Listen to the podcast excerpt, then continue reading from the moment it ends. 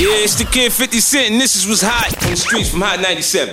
Hot 97 WQHT, New York. The Nicki Minaj multimedia takeover continues. The singer, rapper, fashion diva is headed towards finding a winner for this season of American Idol, but she won't be taking a big break afterwards because Nicki is already set to make her big screen debut in a movie called The Other Woman and also starring Cameron Diaz. Nicki will play Cameron's sassy assistant. In other news, the Meow Mix is still very spicy between Ciara and Rihanna. Ciara called Rihanna crazy and said that she needed help. Rihanna then Instagrammed a message saying, quote, how are you gonna hate from the outside? Thanks for the promo, sis, end quote. And then Ciara said this to MTV News, quote, at this point, I really don't care. I wish her well, end quote. As in, I wish she was at the bottom of a well? It's your Hot 97 News Update with Miss Info on Hot 97. WQHT, New York City. Welcome to Hot 97's Street Soldiers, the hottest talk on radio. Hosted by Lisa Evers. I'm so glad you're joining us for this episode of Street Soldiers. I'm Lisa Evers. Follow me on Twitter at Lisa Evers and Google Plus. Just type Lisa Evers in the search. In this episode, we're talking about the terrorist next door. What makes someone turn to terrorism? Let us know what you think. Call us at 1 800 223 9797. That's 1 800 223 9797. Or send us a text with your comment. Hit us up at 75759. Text us at 75759. How are you feeling about all the terrorism, all the influence, all of the talk about it, and the emphasis on this that's been happening the past two weeks ever since the Boston Marathon's bombing? Give us a call right now, 1 800 223 9797. Hit us up with a text at 75759. And now's the time to text your family and friends out of state and tell them to listen to our live stream of this show on hot97.com. Now, we have learned from Mayor Bloomberg and Police Commissioner Ray Kelly this week that the two Boston Marathon bomb suspects, Tamerlan Tsarnaev and his 19 year old brother Jahar wanted to come to New York with some of their explosive devices and light up Times Square after the death and destruction they allegedly caused at the Boston Marathon. Now, our thoughts and prayers go out to the people of Boston and especially to the victims and their families. There are many aspects of the ca- of this case to talk about, but we're, what we're focusing on to start with is the surviving suspect, Jahar. He's now in a federal prison facing the death penalty. How does a 19 year old college student, we're talking about Jahar here, who wants to become a doctor, who was a wrestling star in high school, whose friends describe as responsible and thoughtful and a great friend. Well, well, how does somebody like that turn to terrorism, jihad, and Islamist extremist views? And those around him don't seem to notice. Nobody seems to notice that this is going on. Was it his older brother's influence? Was it something that happened to him earlier that he kept secret? Had he been living a double life all along? Was he brainwashed?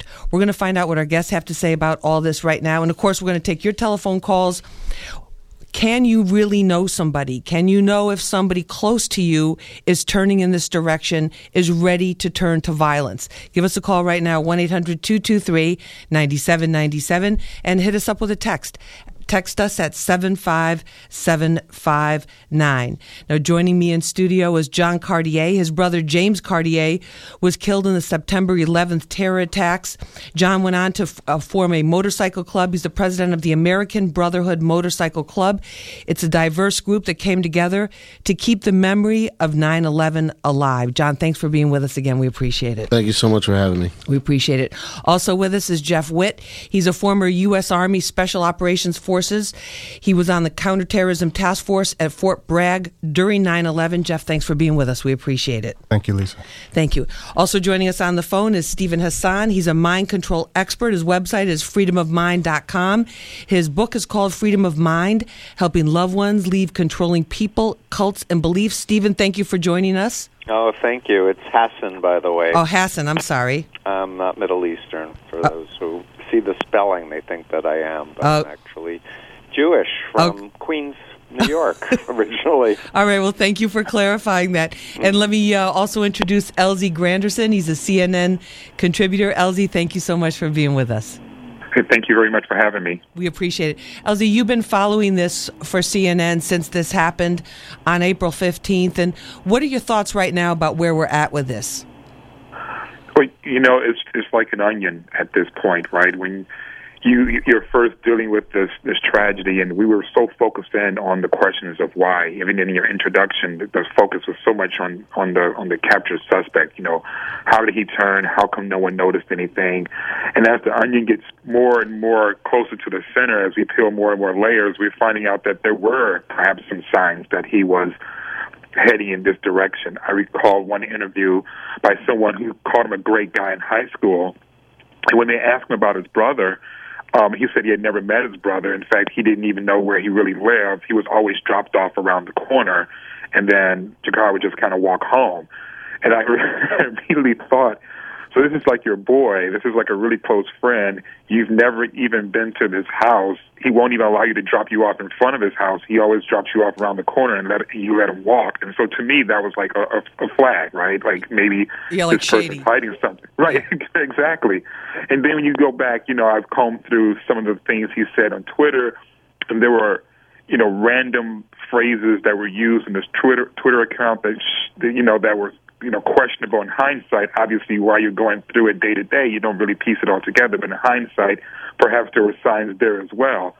And then last night and this this morning, we're discovering that um, you know Russia had wiretaps of the mother talking to the older son about jihad, and you know, my first question, I'm sure the question that a, a number of authorities have is why didn't the Russians, when they first informed us to look at look at the son, why didn't they tell us about this conversation the mother had had? Um, so you know, we're just well, but but they had, but they had alerted, they had alerted the FBI later. right, on. but they didn't tell him about the conversation, the tape conversation with the mother. right. So they had the FBI had informed the, the you know they had informed the FBI to look after the son, but they didn't tell them immediately about the conversation they had from 2011. And so now, obviously, the question is, well, why didn't you tell us? That would be like you know someone saying, "I think your man's cheating on him," and you don't say, "Well, you And know." by the I way, you brought pictures. the side chick to the wedding last year Right, that everybody exactly. saw. Yeah, exactly. Exactly. So- just to put it in our so hip hop terms, let me bring in John John Cartier. John, this was the first this was the first terror attack on American soil since 9/11. You lost your brother on September 11th. You've been fighting ever since then to keep his memory alive and also to remind people of what we lost that day and also the strength that was shown. What went through your mind and your heart when you when you saw this unfolding in Boston? Well, I, I can tell you that um, I'm surviving the collapse. I was there on September 11th, and I survived the collapse. Um, once I saw the bomb go off, I immediately knew that it was a terrorist act. Um, I also knew that um, this is a to me, you know, I'm just a regular guy thinking simple thoughts. Um, seeing it unveil and how how it was happening, how the law enforcement in Boston had to engage these guys on the streets of small town USA, it's a different game now. You know, they're engaging in in a in a combat situation uh, on on the streets of these small towns. Um, I, I you know, until they caught the second guy, I was on edge. You know, anxiety, um, tough to be at work. I'm thinking about the people in Boston. I'm thinking about the victims that are now have to deal with this uh, um, The tragedy, The and its tragedy and- aftermath and, and- the and- and the fear. and it, and it's- and it's going to stay with them a long time. I mean, I, I, I still wake up at night, you know, uh, dealing with different aspects of, of 9-11, and, and I know that these these families are going to be going through that. And uh, you know, I mean, uh, I, I wish there was a way that you know I, I could you know let them all know, you know, simultaneously that you know 9/11 families, we are with you guys, 100 percent. We're we're going to do anything you need. Any any, any you need to call a, a 9/11 family member just to, to just to see what we went through and, and how we're coping with it. We'll we'll we'll meet you anywhere. It doesn't you know whatever you need. That's beautiful. That's that's really beautiful. The um, Jeff Witt, your former military intelligence, the information about somebody. Are there a lot of these guys out there, like the Tamerlan Tsarnaevs and? I would imagine that at least philosophically, there are a lot more than we would imagine, uh, a lot more than we would like to think. Um, uh, I was a military intelligence. I actually worked in psychological operations. Just clarify that. Just, but um, yes, they. Uh, I would say that there's probably a lot more than we think. There's probably a lot more people here who have at least some animosity towards America that could be cultivated and moved in that direction.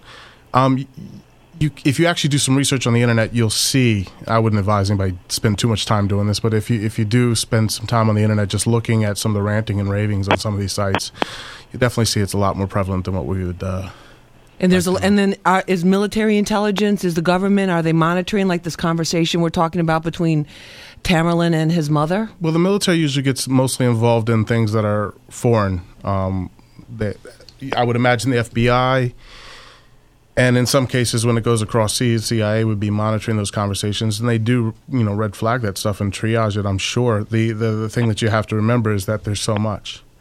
Um, you know, it's one thing to harbor feelings of animosity about any particular issue. but what makes somebody act on them? Well, that that's our question, Yeah. and that's what we're talking about on Hot 97 Street Soldiers. I'm your host, Lisa Evers. We're taking your telephone calls at 1 800 223 9797. What makes someone turn to terrorism? And we're going to get to your telephone calls and your text. Text us at 75759.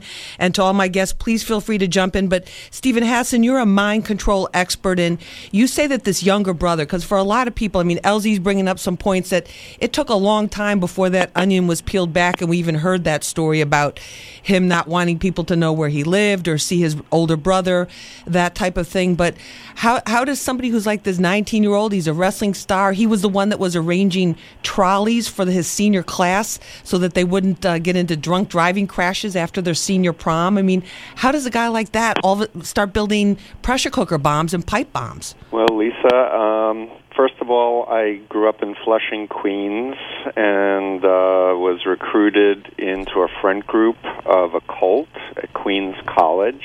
And within two weeks, I dropped out of college and quit my job, donated my bank account, and became a Moonie. Uh, and believed that uh, democracy was satanic and that we needed a theocracy to run the world for Father Moon, Korean industrialist. Um, and at the point that I fell asleep at the wheel of a van and drove 80 miles an hour into the back of a tractor trailer truck, and my family did an intervention called deprogramming back in 1976. I've dedicated my life to learning psychology and the psychology of influence, of persuasion, brainwashing, mind control. I've written three books on the subject, and I'm a licensed therapist here. Oh, okay, but Steven, what about when you heard about the relationship between Tamerlan, the older brother, 26, in the, the Boston Marathon bombings, and his 19 year old brother? Who's now in federal custody facing the death penalty?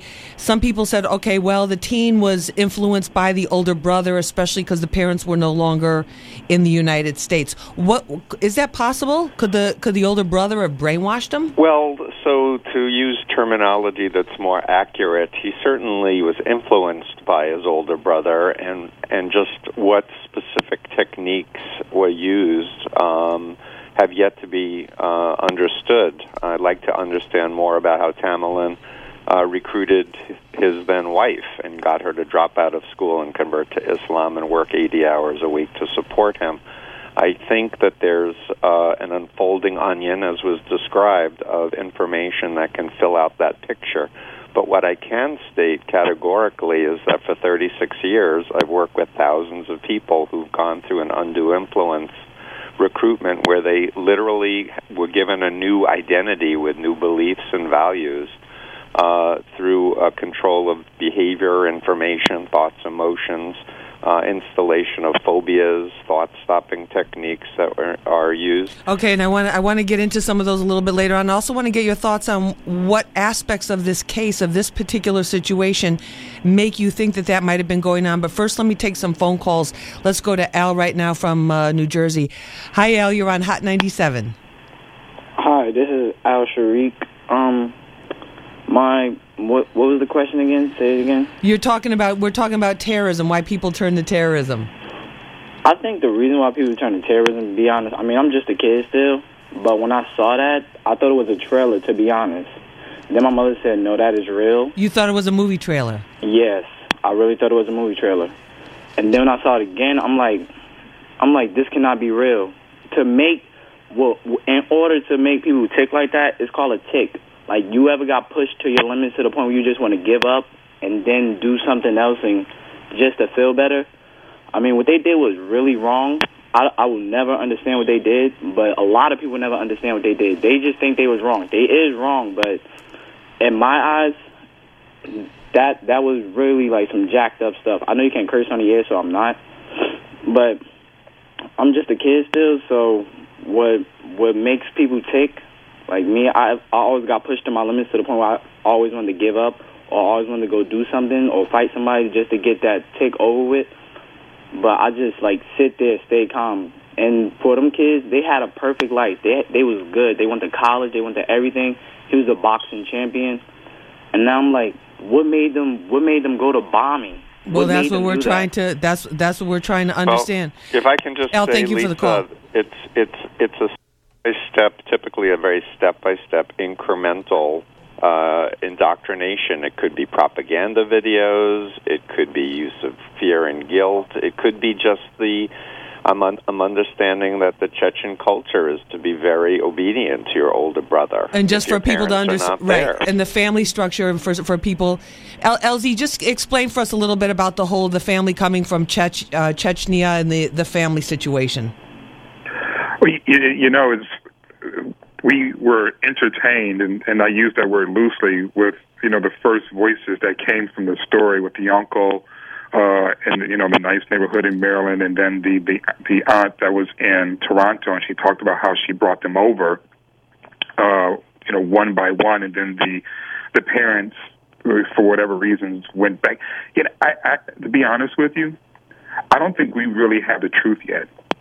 I don't like talking too much about you know the the history about how those boys ended there, where did they get there, how did they, you know, which cities they visited, because I think there's still a lot that the Russians have on this family that has not been shared yet. If you're telling me that you have this tape from this mother from 2011 that you didn't share with us, how long have you been monitoring this family? And is the information that we're being told in terms of how they they um, integrated from you know, from their their part of the world into the United States. Uh, I mean, we know that he became a naturalized citizen, and two, you know, and on September, On September 11th, 11th, which is last right. So, so we know that, but we we still don't know where exactly they were sleeping at all times, and so. I, I, I don't want to spend too much time talking about that history because I don't think we really know. And I don't want to be like a huge conspiracy theorist, but I'll tell you, when I found out that the Russians knew more than what they shared with us, that's when I just decided that what we really need to do is just pause before we jump to any any further conclusions or any more sort of pseudo analysis until we get more facts extracted. Okay, but LZ also, suspect- but also, and I've been covering this every day for for Fox Five here in New York, Uh-huh. and, and the we also had the FBI say they were warned, they were Right. notified once by the Russian government, and then that was it. There was no follow up, and they kind of like closed the case. Yep.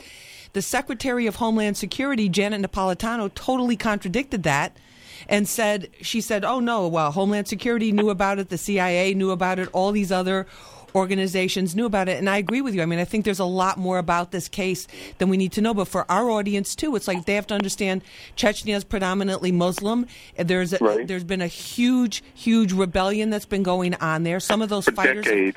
for decades have found their way into Afghanistan and to other wars that, that our soldiers have been involved in, and it's a brutal, you know, it's it's been a brutal, brutal uh, situation over there. You know, we've been, you know, it's been interesting listening to, you know, you know, you had a young man on, and there are actually more Americans who still kind of have this world view that for that that terrorism is something that happens, you know, on occasion, and that we mark them with, you know, statues and memorials and and things of that nature.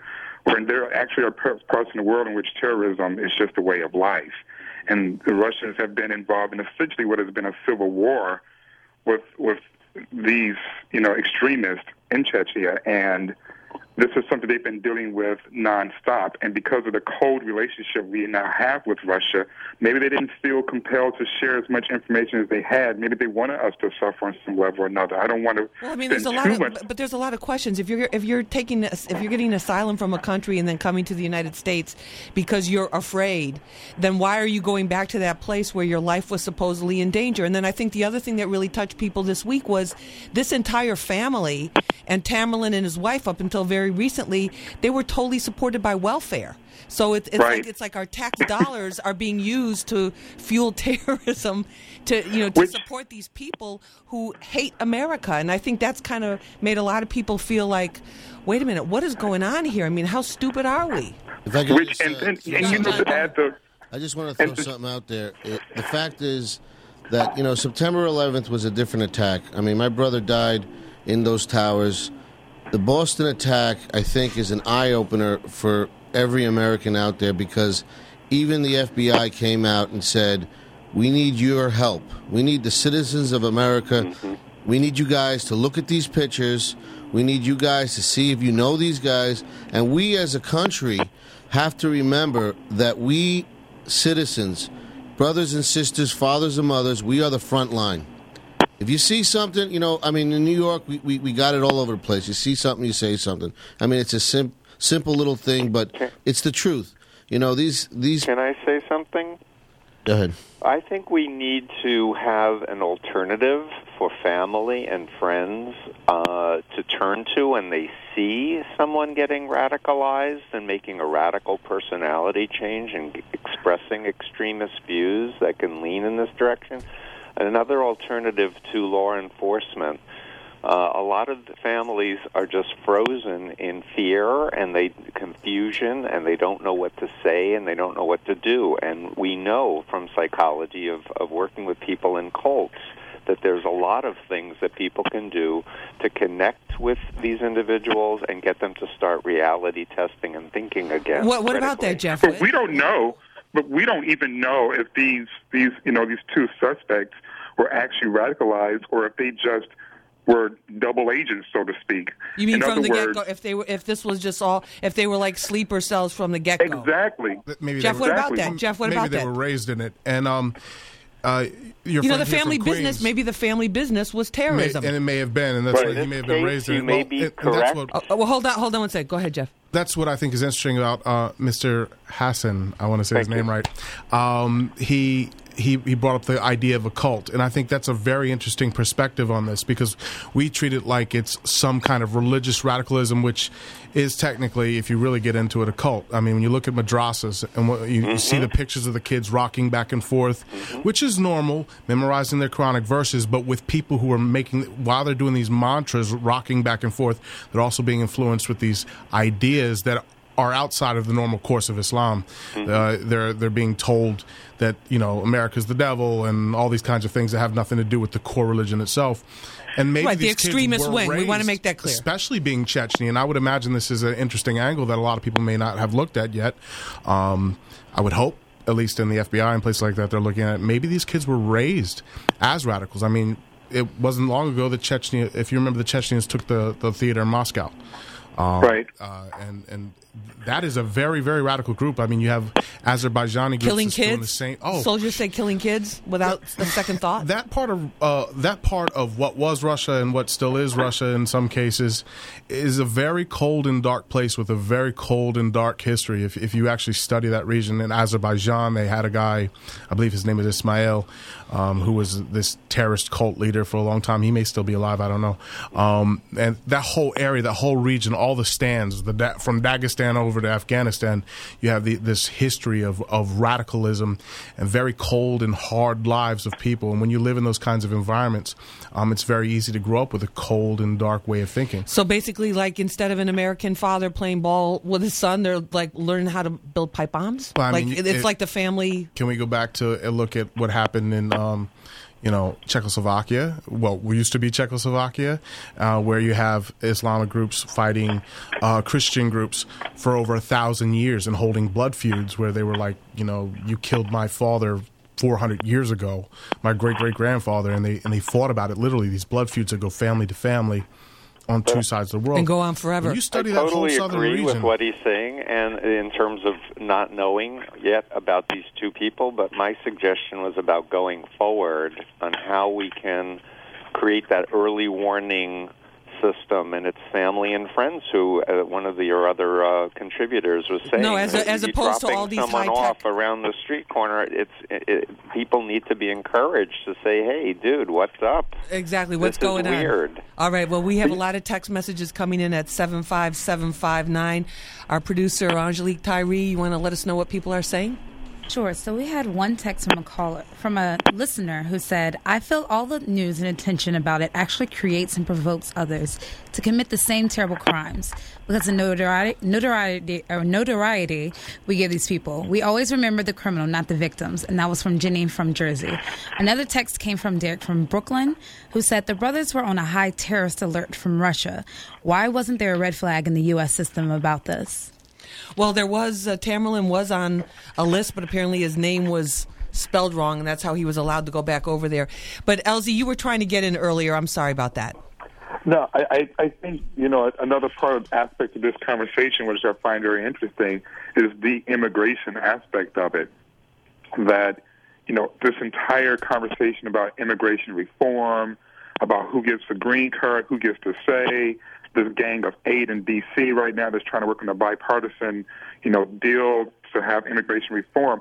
So much of it is focused in on Latinos, on Mexicans, and we don't have a thorough conversation about things like people who overstay their visa, people who Or these um, phony, these, these so-called English schools for people that already know how to speak English that are using them as fronts to bring people in under these, uh, you know, to get student visas and overstay them for and stay here to do whatever. Who knows, right? Exactly, and and so it's. I think it's what I would like to see uh, Congress do with this, as as they're barreling towards trying to make sure that each party is able to secure the Latino vote for president, that they also remember that this is about the safety of the United States as well, and that perhaps instead of allowing our cultural and sometimes racial bias to influence these decisions that are being made, that we think about in terms of a concept, and this concept of immigration, and the process of keeping track with who's in this country, who wasn't necessarily born in this country, and what they're doing.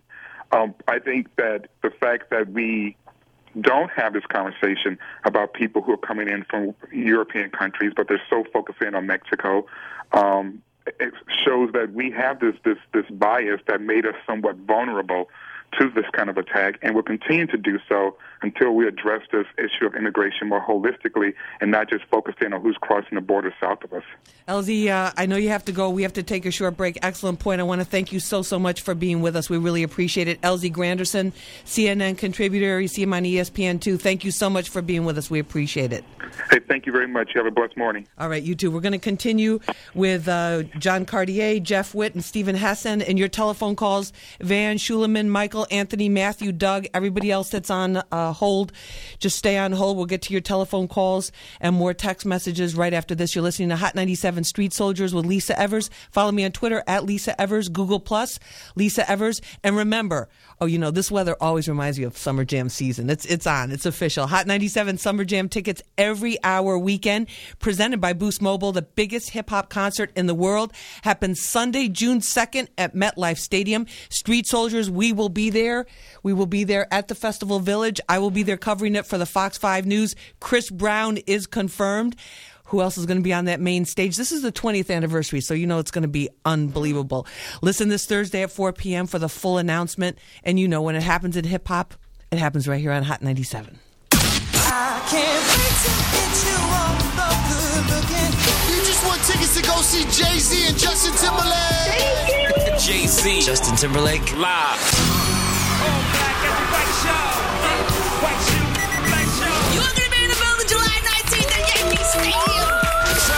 Crazy. Win passes to see Jay Z and Justin Timberlake weekdays at 7:50 a.m. with us. The Cipha Sounds Rosenberg Show with K Foxx. And again with me, Angie Martinez at 4:50 p.m. Hey, what's up, Tri-State? It's your girl Jay Medina, and I want to talk to you real quick about my experience with LASIK eye surgery. Now, you know I'm up all night with you, 12 to 5 a.m. every night, and I can't even tell you how many times I've come home so exhausted and tired that I've fallen asleep with my contacts on. Now, for anyone who wears contacts, you know just how painful that can be. I've woke up with my eyes red, swollen, and irritated, and let's face it, that's just not cute. So I had enough. I decided to do something about it, and I reached out to the offices of Dr. Della Russo. You have one chance with LASIK, so why not use the best doctors with the best technology? As a matter of fact, most LASIK surgeons were trained by Dr. Della Russo. And did I mention it's painless? They use the latest, most gentle, pulse-free Allegretto laser. So what are you waiting for? With offices conveniently located in New York, Brooklyn, Long Island, and Northern New Jersey, you have no reason not to make that appointment. And if you're worried about cost, payments are so easy. With 24 months interest-free financing, you can't go wrong. It's a new year. Toss away those dated contacts and get with the new wave of LASIK with Dr. Della Russo. Call today at 1-800-EYECARE. That's 800-393-2273. Or go to DellaRussoLaserVision.com. You won't be disappointed. State Farm, this is Jessica. Hello, Jessica. Hello, Jerry Newman, my former State Farm policyholder. No, this is Larry Newman inquiring for a friend named uh, Harry who wants to know about the discount double check. Oh, sure. That's when we comb through your policies to make sure you're getting all the discounts you deserve. Oh, that sounds glorious. Take me back, Jessica. Jerry. You've seen through my clever disguise. The discount double check could save you hundreds. Ask a State Farm agent today. Get to a better state. Call 1 800 State Farm today.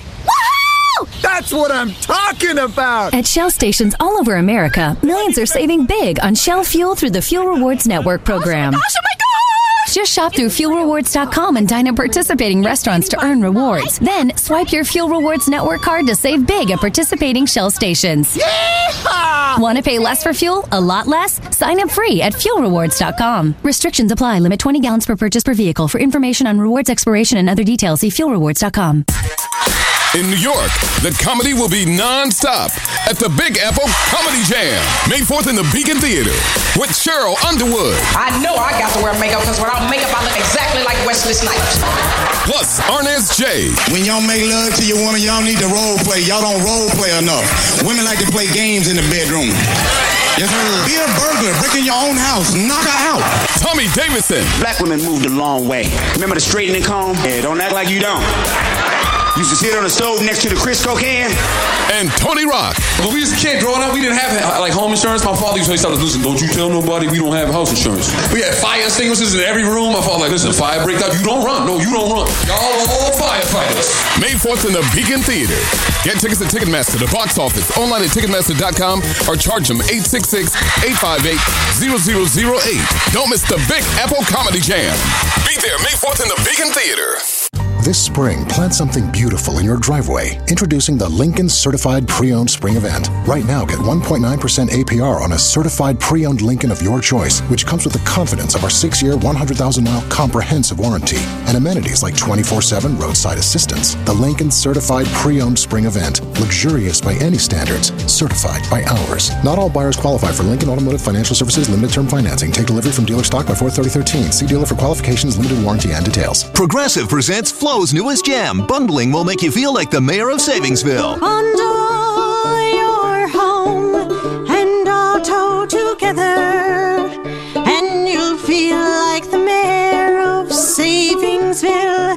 Yes, you will. A town famous for the world's biggest puppy. Bundle your home and auto together and save. Visit progressive.com today. Progressive Casualty Insurance Company and affiliates. Home insurance underwritten by Homesite Group, Boston, Mass, and other unaffiliated companies. Available in most states. Summer Jam is on its way, and what better way to stay connected than with a new Android phone from Boost Mobile? They now have Android phones starting at less than 100 bucks. Pick up the Kyocera Hydro for $99.99 or choose from our awesome lineup of affordable Android phones like the Samsung GS2 or the LG Venice and get access to a world of apps, games, and more on Google Play to help you stay more connected to your world and your music. So call 1 888 4 Boost 1 for Boost Mobile Store locations to get one now. If you smoke, listen up. Logic, the most trusted brand in premium electronic cigarettes with revolutionary breakthrough technology. One Logic e-cig is equal to two packs, only $9.95. Available everywhere. Visit logicecig.com. Logic. Yeah, yeah, what up, what up, what up? This is Styles P the Ghost, and this is Street Soldiers with Lisa Evers. Real issues, real politics, and real people. Only on Hot 97. Yeah, Ghost told you so. And real live. Welcome back to Hot 97 Street Soldiers. I'm Lisa Evers. Follow me on Twitter at Lisa Evers, Google Plus. And also, we're taking your telephone calls, which I'm going to get to in just a moment. 1 800 223 9797. What makes a person turn to terrorism? This is what we're focusing on in the aftermath of the Boston Marathon bombings. This week, Police Commissioner Kelly, Mayor Bloomberg telling us that after they had done that bombing, they still had explosives in the car that they hijacked and they were aiming to come come to New York to Times Square, but they couldn't because they didn't have enough gas. And that's what spared us this time around. But what makes somebody who seems normal in every way turn to this kind of destructive behavior and, and actually become a cold blooded killer? That's what we're asking you right now. 1 800 223 9797. Hit us up with a text 75759. With us in studio, John Cartier. His brother James Cartier was killed in the September 11th terror attacks. And John is the president of the American Brotherhood Motorcycle Club. It's a diverse group that came together to keep the memory of 9 11 alive. Also with us is Jeff Witt. He's a former U.S. Army um, psychological operations with Special Forces. He was on the counterterrorism task force at Fort Bragg during 9 11. And on the phone with us is Steven Hassan. He's a mind control expert.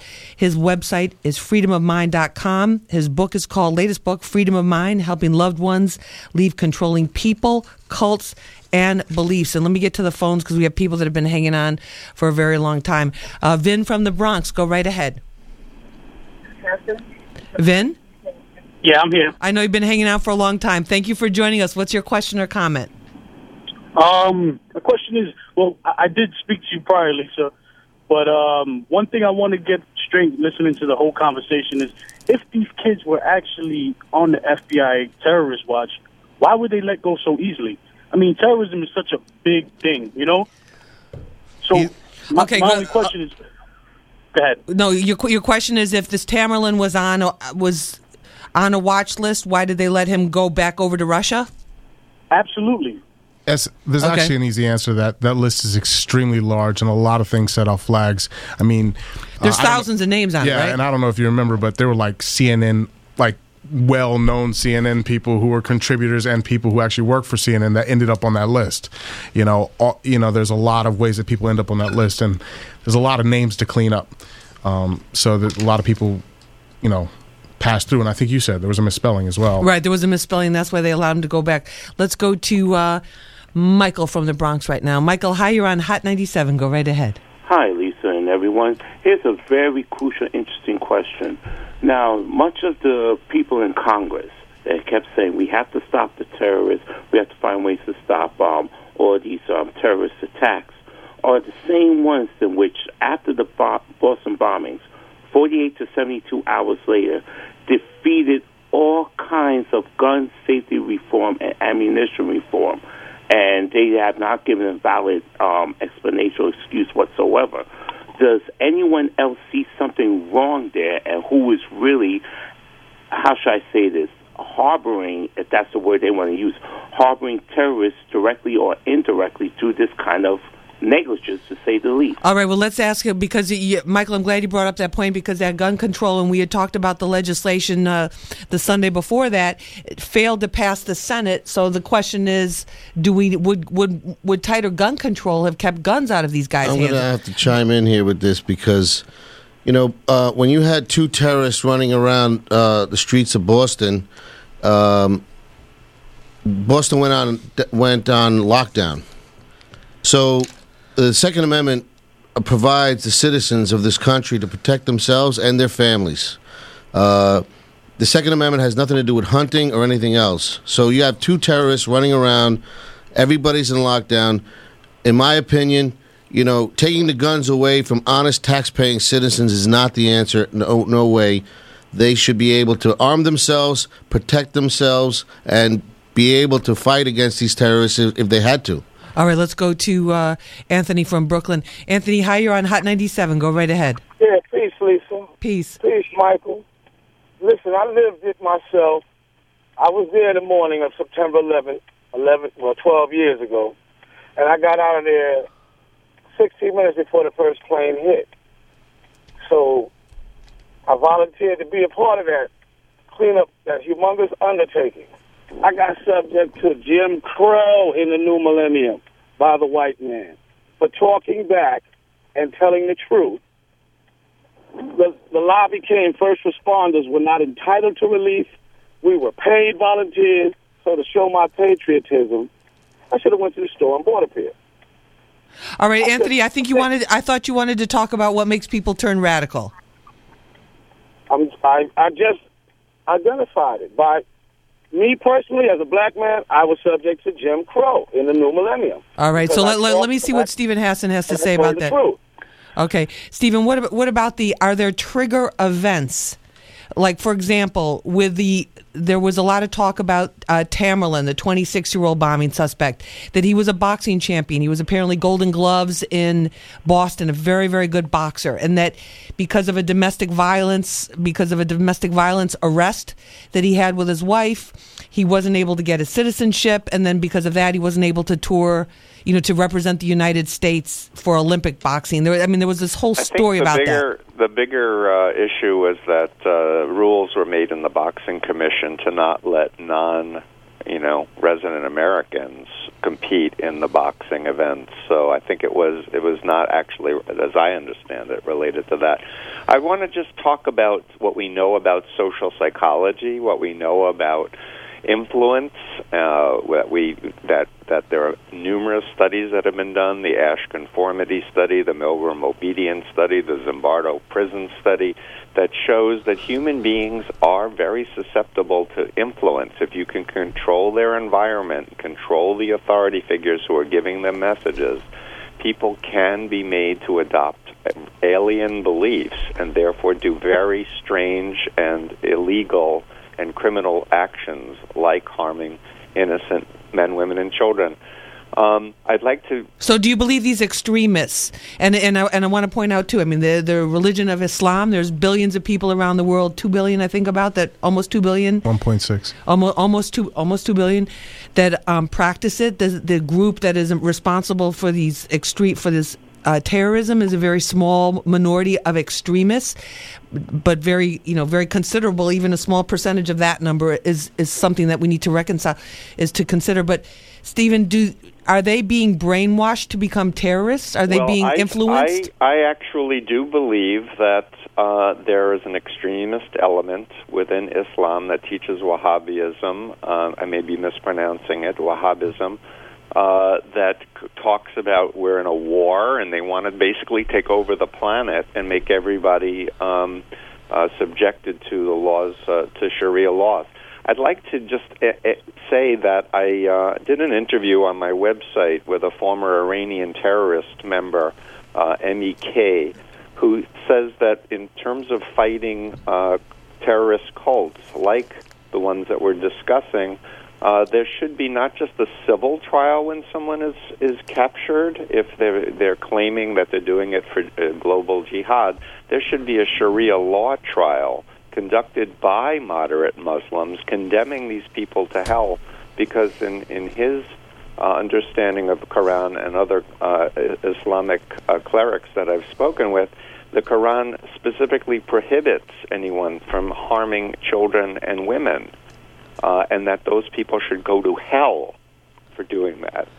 I guess it's who th- who who's interpreting what. Okay, let's go to uh, let's go to uh, Candace right now from Austin. Hey, Candace. Hi. Hi. You're in Austin. Where? Oh, Ossining, Ossining, New York. New York. Okay, go right ahead. It's not the terror. It's not the um parents. It's not the kids. It's the parents that have the kids with the door closed.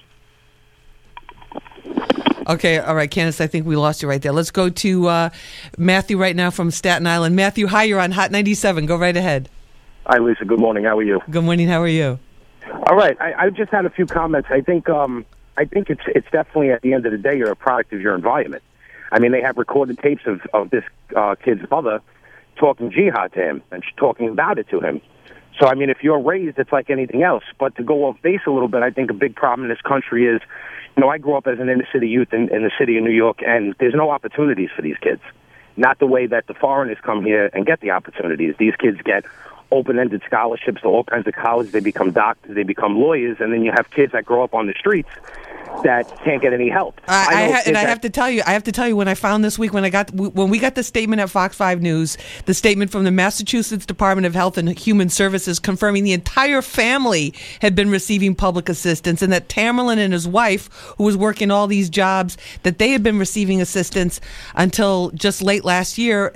That that kind of uh, that shocked me because I know how many people in our area are really struggling and could use a little help with rent or use a little help with food for their families. Oh So yes, let me tell absolutely. you You, know, that I mean, here I am. I, I I work 24 hours a day, seven days a week. I'm a plumber out here on Staten Island, and you know I'm struggling. I have three kids, and I'm struggling to pay my bills. And then I go into a supermarket, and you have a person that drives up in a Mercedes Benz or a Lexus, and they're swiping benefit cards. exactly. There's a problem with that. I mean, they're taking six hundred dollars a week from me in taxes. Right. I hear you. also like and to these, And these people are just swiping cards all over the place. Supermarkets, four, five hundred dollars. Haagen Dazs. Listen, I'm not against people that really need it. I know. But, you know, they're abusing the system. No, And- they're and abusing the system, and there's people country. here that are that are, are born here that are, are struggling. There's students, there's young families, there's single mothers, there's single dads.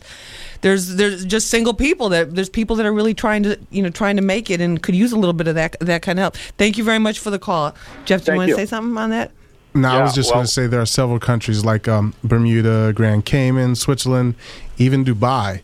You have to have a certain amount of income and be able to show that you can support yourself before you can become a citizen or even get residency or even stay a long time in those places. Right. Other people at other places have stricter requirements. I think this is, you know, maybe what LZ said. It's like we have to look at when we're talking about immigration. This is not just people coming across the border in Texas, you know, or New Mexico. This is this is a global issue. All this kind of undercover uh, immigration that's going on. But I'd, I'd also like to say, Lisa, that there's a, a cult called FLDS, the Fundamentalist Latter day Saints of Warren Jeffs, who's in jail for uh, marrying uh, young girls, underage girls, to men in his cult.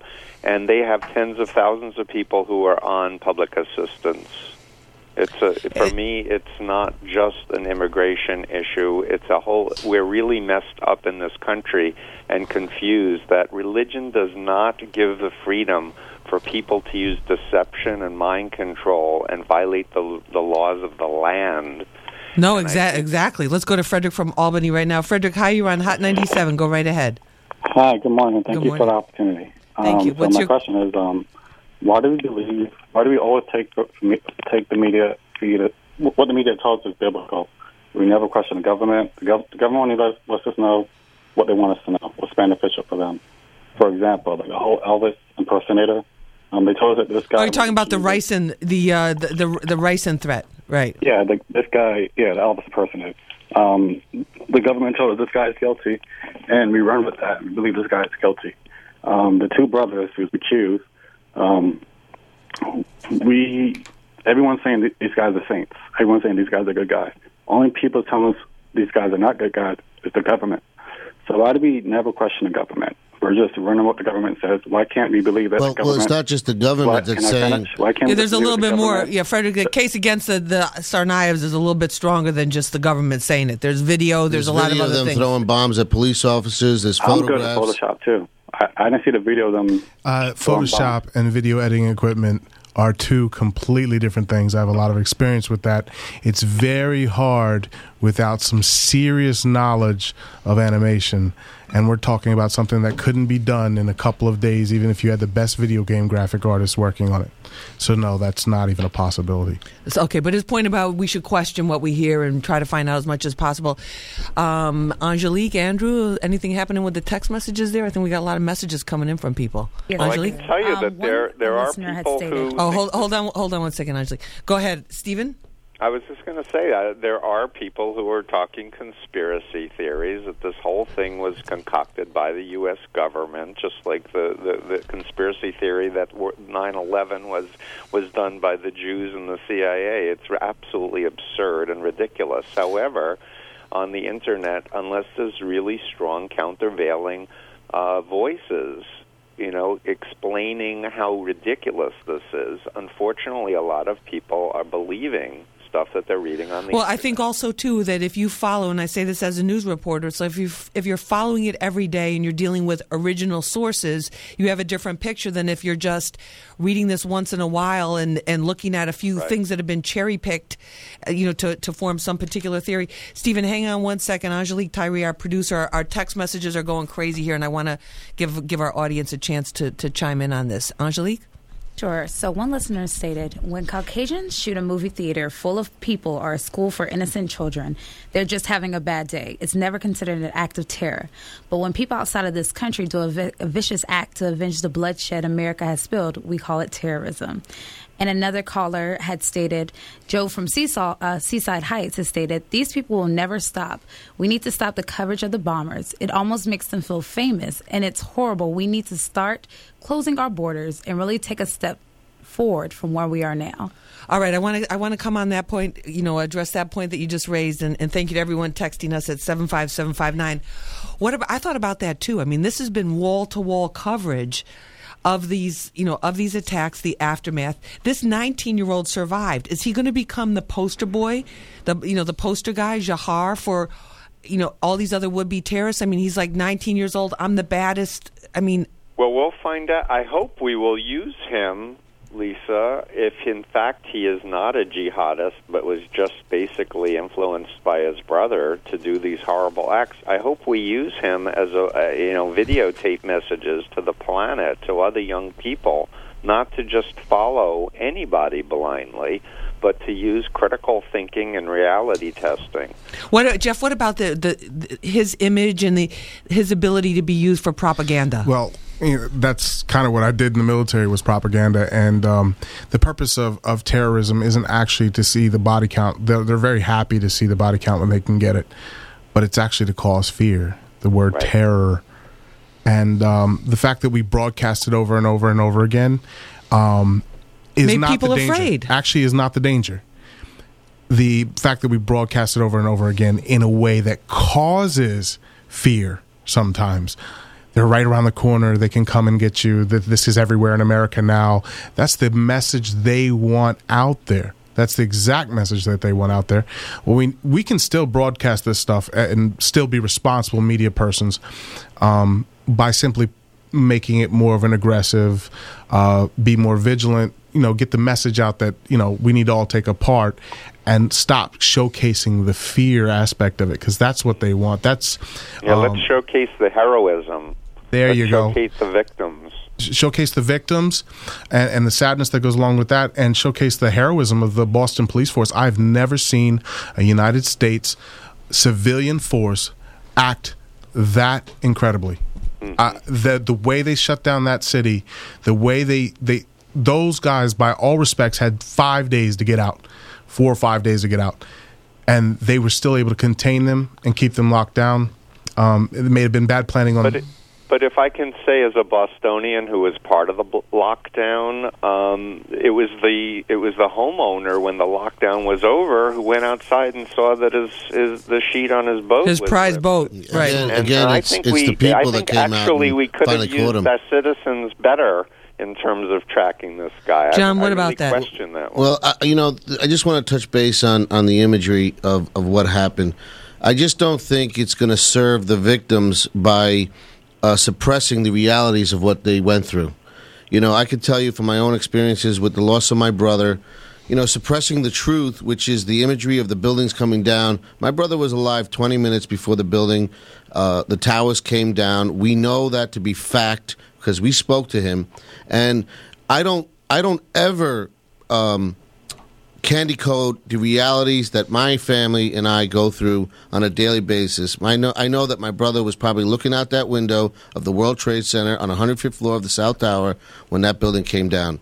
You know, the victims that are now going to deal with the aftermath of everything they went through, you know, the rest of the American public has to realize they're going through what they're going through because terrorists brought their game to the streets of our country. And if you want to suppress that, you know, I don't think that that's going to do them any justice because sooner or later it's just going to be all right. A, a couple of people that are injured, you're still alive. We lost four people. It can't go that way. We got to make sure that these victims. We lost four people, the police officer and and three other people, an eight year old boy. These imageries have to be out there because the truth has to happen. We got people saying that it, you know, it may or may not have happened. You know, it, it's it's already starting. and I've dealt with that since 9/11 and still deal with it today. That's got to make you angry. It does make Yeah, me but like, like New York came together after 9/11, Boston is coming together. And I, I want to clarify. I in no way ever want to say that they shouldn't get this the messages out there. What I'm afraid of is is the exact same thing that the Russians wanted when we had a problem with them back in the 50s and 40s and 30s. The whole Reds are under our beds kind of thing. I, I don't think we need to create that kind of fear in the media. And sometimes I get the impression that some journalists do that, and that's really the. But shouldn't there? But there has to be an awareness. There I mean, has this, to be an awareness. This this aspect of terrorism is now a part of our lives, right? Absolutely. I mean, it's just like you think about. Okay, yeah, you know what? If I if I have a hot new phone, somebody might steal it on the train. You're you're wary about that. Now you got to be wary about. Wait a minute, nobody's nobody's near that bag. No one no one in New York leaves a bag unattended. That's why things like see something, say something. Uh, education is going to be the way out of this thing. I not mean, fear. growing up in New York, I've been in New York my whole life. I grew up in Queens. We ran around the streets. We live in a changed world today. I got on. I get on the E train. You're looking around. You're looking around. Who's around you? What has he got in his hand? You know, I mean, you- you're you're you're doing what's got to be done. Now, Boston, Boston's going to be like us. Boston's going to look around and they're going to see knapsacks and they're going to they're going to, you know, they're they're changed forever now too. They're going to have to be I- where we I- all I- are. I just like to get. I know we're towards the end of. of Yeah, Steven, it time, has, like, but 30 you have 30 talk seconds. ab- just say that we need to use ex jihadis who've been radicalized, who have woken up and realized that this this uh, primitive ideology, this black and white us versus them, we are doing Allah's work, needs to be countered, and and it's the former jihadis who can do it best. And I want to hear from the Islamic community and I want to, I want um, these former members to be speaking out. In, in, in Well, Steven, if you find a if you find a former jihadi who wants to speak out, we, have we have them. Well, I'm going to contact you after the show because we'd love to get him on. Listen, we're out of time, unfortunately, but I want to thank all of our guests for being with us. Steven Hassan, he's a mind control expert. Check his website out, freedomofmind.com. His book is Freedom of Mind, helping loved ones leave controlling behavior, cults, and beliefs. Jeff Witt, former U.S. Army um, Psychological Operations Special Forces. He was on the counterterrorism task force at Fort Bragg during 9 11. And John Cartier, his brother James Cartier, was killed in the September 11th terror attacks. And John is the president of the American Brotherhood Motorcycle Club, a diverse group that came together to keep the memory of 9 11 alive. We had LZ Granderson from CNN on earlier with us on the phone as well. I want to thank all of our guests for being with us for this episode of Street Soldiers, which was made hot for you by The ARC. Be in the know. New Jersey wants you to know alcohol and pregnancy don't mix. Get educated at beintheknownj.org. And I want to let you know next Sunday morning at 9 o'clock, we are back live. We're going to be talking about this whole epidemic of bullying. Are these websites that post videos of people getting beaten down, especially the girls, of these fights that are taking place in schools, in parks, on the streets, at restaurants? Are these websites actually encouraging this kind of behavior? What is it like if you're a 14 year old girl and you're beaten up because the other girls think you're too pretty? We're going to talk about that. So if you have a situation with bullying and it's not just teens and kids, it can happen in the workplace as well. It can happen among groups of friends. If you have been in a bullying situation, if you're part of a program, a peer counselor to deal with bullying and would like to participate on the show, please hit me up with an email, lisa at hot97.com. That's lisa at hot97.com. We'd like to talk with you. We're going to be talking about the problem, why it seems to be exploding. We're also going to be talking about what some of the solutions are. So if you're involved with that issue and want to come on and talk about it, please hit me up, lisa at hot97.com. That's lisa at hot97.com. And I want to say thank you to our Vice President for Programming, Ebro, our Assistant Program Director, Karlie Hustle, our Senior Marketing Director, Denisha Benjamin, and my whole Hot 97 Street Soldiers crew, Executive Producer Tone Capone, Associate Producer Angelique Tyree, and Joe Connor, Production Supervisor Andrew Veris, our board op, TJ, the one and only. And uh, I want to thank you all for helping us make this show possible each and every week. Please check me out on the Fox 5 News at 6 and 10 tonight, and at 5 o'clock and 10 o'clock during the week. Follow me on Twitter at Lisa Evers Google Plus. You can see where I'm at. You can see what the story's all about. You can get the information if you follow me on Twitter and Google Plus. You'll get it before it even goes out on the news. Have a great week, everybody. Remember, use your mind. It's your best weapon. I hope it's your only weapon. I'm Lisa Evers. Push for peace. Sunday, June 2nd at MetLife Stadium, we get Hot 97 Summer Jam rocking with the festival stage. New York City! This is the ultimate showcase of up and coming New York hip hop. Check out the lineup this year. This is ASAP Third from Harlem. Joey Bad, Pro Era, Brooklyn Stand Up. It's your boy V Chase, Harlem's very own. Oh, Bodega Bamz, Spanish Harlem represent. This is Action Bronson. Yeah, it's the Kush God Smoke Dizzle. It's your dope boy Troy Ave, BK representative. It all kicks off at 2 p.m. You'll need a Hot 97 Summer Jam ticket to get into the festival village. Presented by Boost Mobile. Be heard. Made hot by hotnewhiphop.com. Tickets on sale now at Ticketmaster. Yo, Tri-State Funk Flex doing what I do best, some serious car talk, you heard? Sansone Auto Mall, 0% event is here. 4,000 vehicles, 0% financing all April long. Hyundai, Toyota, Nissan, Jeep, every vehicle from all 10 brands on the lot. 0% financing. Plus get Sansone's $2,500 bonus check towards any new purchase with guaranteed financing. Only during the 0% event at Sansone Auto Mall, Route 1 in Woodbridge or SansoneAuto.com. Western Beef, where you shop much more for less. Check out this week's specials. Western Beef Oil Gallon or Canilla Rice 20 pound rice, $4.99. Nabisco Ritz Crackers, 15.1 ounce, $1.99. Breyers Ice Cream, 48 ounce, 2 for $5. Red Ripe Strawberries, 1 pound, $1.99. Turn up the grills. Fresh chicken quartered leg, 59 cents a pound. Skirt steak, $4.99 a pound. Western Beef, nothing but fresh, baby. Hey fans, New York Yankees flex plans are now available, starting at just $90. Pick out the games that fit your schedule and save. You can create your own customized plan that gives you access to premium games at a discounted price. Purchase your flex plans today at Yankees.com. Call 212 Yankees or email season tickets at Yankees.com. Again, log on to Yankees.com today. The 2013 New York Yankees, a timeless legacy.